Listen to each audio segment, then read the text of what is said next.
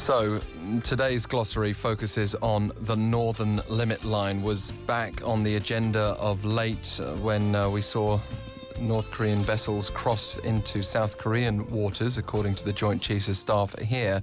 But uh, Pyongyang responded by suggesting that if any South Korean vessels went even less than a millimeter back into North Korean waters, they would fire without warning.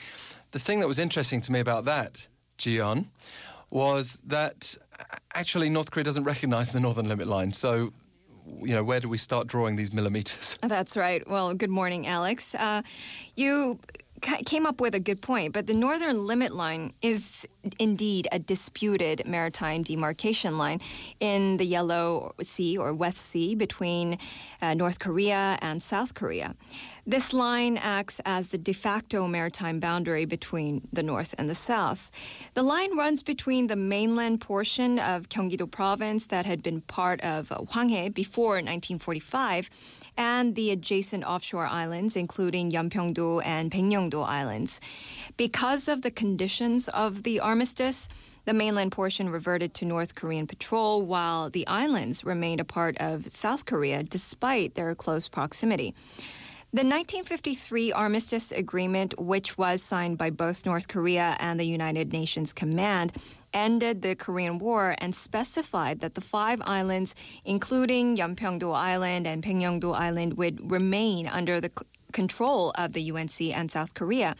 However, they did not agree on a maritime demarcation line, primarily because the UNC wanted to base it on three nautical miles or 5.6 kilometers of territorial waters, while North Korea wanted to use 12 nautical miles or 22 kilometers.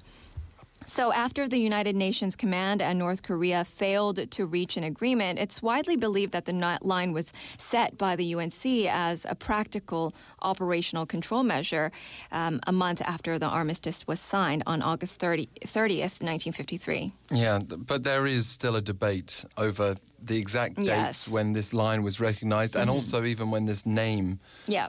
started to be used, Northern mm-hmm. Limit Line. What happened when we saw tensions spike again, though, recently, uh, at the end of last month? When we saw those two North Korean vessels mm-hmm. cross over. Yes. It's, it's, not like the first time that's happened. It, it isn't. Um, and a fishing boat and a patrol boat from the north crossed this northern limit line by some 700 to 800 meters at 7.30 a.m which led the South Korean Navy to fire five warning shots at them. Uh, the Joint Chiefs of Staff said that the vessels returned to the northern side at 7:38 a.m., so about about eight minutes later. This was the second time a vessel from the north had crossed into South Korean territory just this year. The far- first violation in 2016 occurred on February 8th just one day after Pyongyang uh, launched a long range rocket, which is widely seen as a cover to test the regime's intercontinental ballistic missile technology. At the time, a North Korean patrol boat crossed the NLL but retreated after the Navy uh, fired warning shots then again.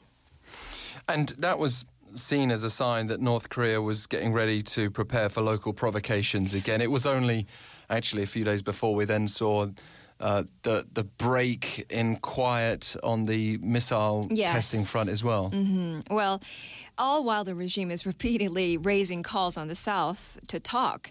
Um, officials said that the NLL intrusion also might be intended to test the South's combat readiness, adding that they're staying alert and keeping a close eye on any strange movement in the North.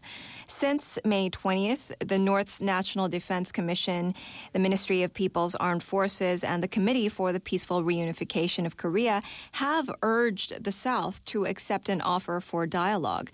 But meanwhile, the National Defense Commission urged the United States to stop its hostile policy against Pyongyang, saying, quote, it is our last warning, according to the North's state media, the Korea Central News Agency. And that's what uh, obviously brings us to where we are today. Yes. Thank you very much. With the glossary, Cho Ji Thank you, Alex.